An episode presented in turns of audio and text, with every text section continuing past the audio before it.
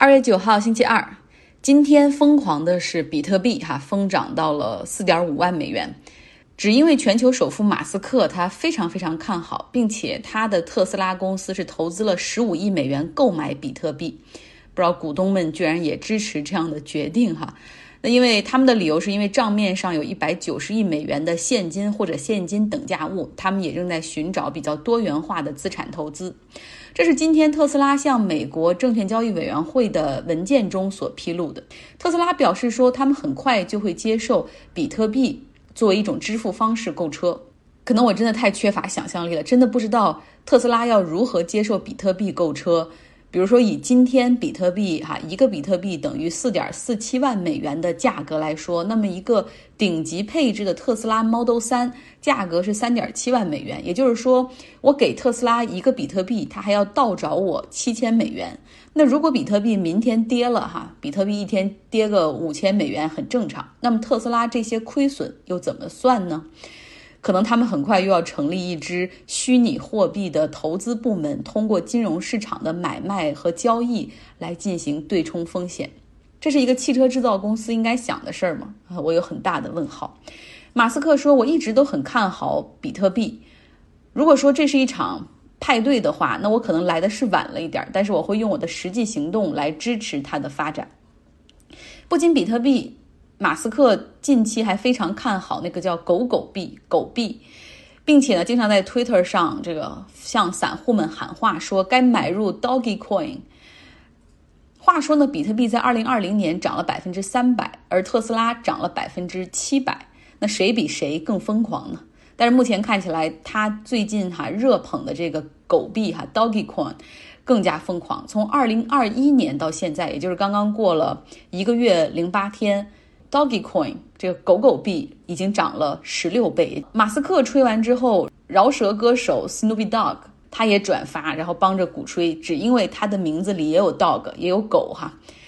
后来呢，这个 Kiss 乐队的 Simons 也转发帮忙来推哈，科技圈、娱乐圈全部都上了。马斯克自己是说，哈，他认为就是特斯拉和这些虚拟货币在本质上都很像，就是去中心化的交易，要颠覆传统。比特币或者这些虚拟币就是那种没有央行来进行发币，而是通过一整套算法，然后甚至挖矿啊来产生。那特斯拉它也是打破了传统汽车行业这种生产商加销售代理的模式，那是打破了这种固有的渠道哈，而是通过。而是通过特斯拉直接向消费者来销售汽车。虽然说在资本市场上，特斯拉和马斯克都很厉害，但是他们的汽车质量却真的不怎么样。大家应该最近看到很多很多他的负面新闻，像屏幕失灵、充电故障、电池起火、远程升级失败等等。他呢，在中国和美国将会召回十七万辆的汽车，同时呢，在我们国内有五个部委。正在约谈特斯拉，就是这质量怎么这么差？别以为你在中国建了超级工厂，监管层就给了你护身符哈。那么大家还记得特斯拉在二零二零年的时候，实际上它股价的最低点是七十美元，那个时候现金流都成了问题。可是后来呢，随着科技股扶摇直上，整个公司和马斯克也全部都抖了起来。同样经历类似过山车的还有软银，在疫情之初，因为 WeWork 亏损和上市推迟，以及软银所投资的其他股票上市之后破发，像 Uber 送餐平台 DoorDash 等等，募集了千亿美元资金做创投的软银，它的日子有一段非常的难过，甚至大家都开始回顾啊，孙正义第一次是怎么样快濒临破产的。软银所掌管的愿景基金在。二零二零年一度亏损达到了一百二十亿美元，但是就是因为美国后来进入到了极度的量化宽松、超级 QE 时代，那么科技板块就是快速上涨哈。那最终呢，软银在二零二零年还实现了一百一十亿美元的利润，是它二零一七年以来最好的业绩。这主要是因为送餐平台 DoorDash 大涨。好了，说了这么多的这个科技新闻。我们来继续请出战才，为大家盘点一下科技巨头在医疗健康行业的布局。今天听到的是亚马逊。大家好，我是在伦敦读金融硕士的战才。上周为大家分享了苹果在医疗健康领域的布局，也收到了一些张奥同学听友的宝贵建议。健康设备需要采集到与用户症状强相关的数据，才能产生真正的医疗价值。我也是非常认同的。医疗具有专业性强、研究周期长等特点，参与方也有很多，包括患者、医生、药师、支付方等。正好上周也有一条关于亚马逊的大新闻。贝索斯将于今年第三季度辞任公司 CEO，届时亚马逊 AWS 云服务负责人 Andy Jassy 将接任 CEO 职位。云服务是亚马逊的一大业务引擎，也在 Digital Health 中发挥了很大作用。那么今天我们就来一起了解一下亚马逊的主要业务及其在医疗健康领域的布局。通过了解科技巨头在医疗健康领域的布局。我们不仅可以从更多角度观察科技公司，也能看到数字技术带给医疗健康领域的更多可能性。希望你们喜欢。二零二零年 Amazon 会员日十月十三到十四日，亚马逊的全球销售额达到了一百零四亿美元，较去年四十八小时抢购活动的七十一点六亿美元销售额增长明显。亚马逊智能音响 Echo 也成为了最畅销的产品之一。目前，亚马逊拥有三亿多活跃客户、一亿多 Prime 会员和近五百万卖家的直接分销优势，其庞大忠诚的会员和分销网络是其重要资产。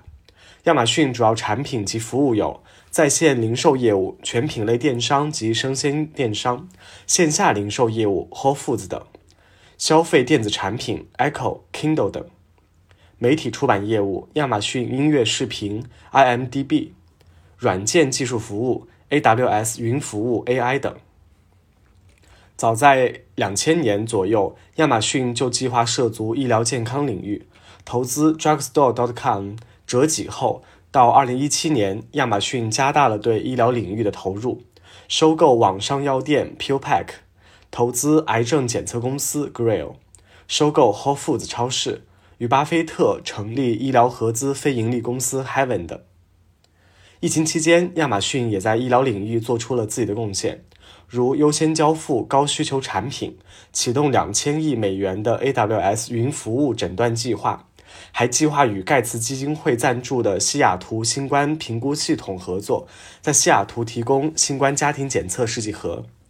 未来将会有更多人从这些项目开始了解到亚马逊在医疗健康领域的布局。如今，美国的七千三百万智能音响中有百分之七十是亚马逊的 Echo，其语音助手 Alexa 可以作为数字门户，为老人和小孩提供家居服务与安全警报，还可与其他医疗硬件设备结合，实时监测用户健康状况等。同时，Alexa 还与多家医院开展试验，将 Alexa 集成到电子病历中，通过语音录入方式帮助医生提高工作效率，节省相关费用。亚马逊于二零一九年四月宣布，其语音助理 Alexa 已通过 HIPAA 健康保险流通与责任法案规范标准。这意味着亚马逊可以与医院或其他健康服务提供方合作，处理那些经过保护的健康数据。Alexa 的新功能还包含管理药物处方、提供血糖读数、安排预约就诊等。这些功能可以使 Alexa 嵌入管理更复杂的健康信息。与此同时，亚马逊也正在研究可以增强隐私保护的技术，防止用户个人信息被其他人获取。Alexa 现有的 AWS 亚马逊云计算服务基础设施对许多医疗计划的成功至关重要。医疗健康是云服务的一个高增长领域。通过为医疗健康领域的不同公司提供具体的解决方案，亚马逊可以占领更多的医疗云市场，覆盖索赔管理、患者监控、电子病历和供应链管理软件等服务。作为云计算领域的全球领导者，AWS 与领先的医疗保健公司签署了协议。许多公司利用在平台上的分析和建模能力来支持研究和临床决策。亚马逊还参与了癌症检测公司 Grail 的 B 轮融资。Grail 为亚马逊提供了大量的基因组数据和复杂的分析工具。AWS 也为其基因组学大量数据的处理提供高性能的计算及存储服务。由于测序成本的下降以及临床环境中筛查的增加，对分析这些数据集的计算和存储能力的要求也相应的提高。这对亚马逊来说是很大的机会。AWS 云服务也为制药公司和生物技术公司提供解决方案。实验室和小型生物技术公司可以租用亚马逊数据中心的使用权，将运营数据中心所需的巨额前期成本外包出去，免去巨额的前期设备和实验室成本。如此一来，亚马逊可以在早期与公司建立合作关系，并随着合作公司规模的扩大，为其提供更多的服务。明天站财将带来亚马逊医疗健康布局的下集。哎呀，快过年了，我也没有心思哈，就是做那种硬新闻给大家听。然后也希望再过两天和大家同步休息几天。像本周我本来周四周五想放假两天，然后要去北部的一个海滨小镇休息两天，结果天气风云突变，那两天会下雨，所以我可能过年就在家里待着了，买些好吃的宅着。大家也可能比较关心近期美国的疫情，从数据上看，真的好了很多。像最新的每日新增的 COVID-19 的疫情病例是八点七万例，虽然还是很多，但是比圣诞节前后一天二十二万例是大幅下降。现在很多公立的中小学都已经开始陆续将返校上课。拜登上任之后，确实出台了一些非常有效的手段，比如说要求所有联邦机构的政府大楼和办公场所都必须要佩戴口罩。另外，国际航班来到美国登机之前，所有人必须都要接受 COVID-19 的检测，只有阴性的才能够登机。目前呢，他们还在讨论国内的航班登机之前是不是也要来做这样的检测。肯定会很有效哈，你会限制跨州的这种传播，但是航空业的协会他们是很反对，呃，理由其实也很烂，他们就是说飞机上实际上通风情况很好，只要佩戴口罩，传染率很低，这个没有太多的说服力哈。那第二点，他们强调的就是说强调了一个社会公平问题，那这个就可能会成为阻止关键原因所在。如果要求强制检测的话，那会增加旅客出行的成本。比如一个机票可能才四五十美元，那你一个检测可能也要六七十美元的话，那谁还会出来坐飞机呢？然后他们强调的是，那对中低收入的人群，尤其是那些住在偏远地区的乘客，他只能坐飞机出行的人，会增加不公平。说说疫苗在美国接种的速度，它现在慢慢的哈，在这个上量。目前一天美国接种的人数大概是在一百三十万左右。像我生活的这个小城 Berkeley。市政府把接种的这种大规模的接种点放到了金门赛马场，就是很宽敞的地方，可以开车 drive through，就是你可以开车过去接种，人都不用下车。目前疫苗接种的人群还是就是年纪比较大的六十五岁以上的人群和在养老院居住的这些老人们。其实美国有一些州在疫苗接种上面做的还不错，但是这些州通常都是人很少、地方很小，像西弗吉尼亚州。而绝大部分的美国州因为地广人稀，或者是人也很多哈，所以目前还是比较混乱的一个状态。看到一篇《大西洋月刊》的文章，这个作者的父母都已经八十多岁了。但是怎么都预约不到疫苗接种的时间。他们住在马里兰州，他说政府呢放这个疫苗接种预约的这个平台，简直就像这个我我我给他形容一下，就像我们国内春运放火车票一样。这个作者和他的几个姐妹每天早上九点就开始刷票，哈，就希望能够抢到一个这种预约的时间，并不是说有一个幺二三零六来集体放这一个州的预约平台，而是美国有不同的郡，就是一个州下面有不同的郡，这不同的郡来统筹自己区域内的疫苗接种预约，所以就是说一个州里面可能还有十几二十个不同的预约平台系统。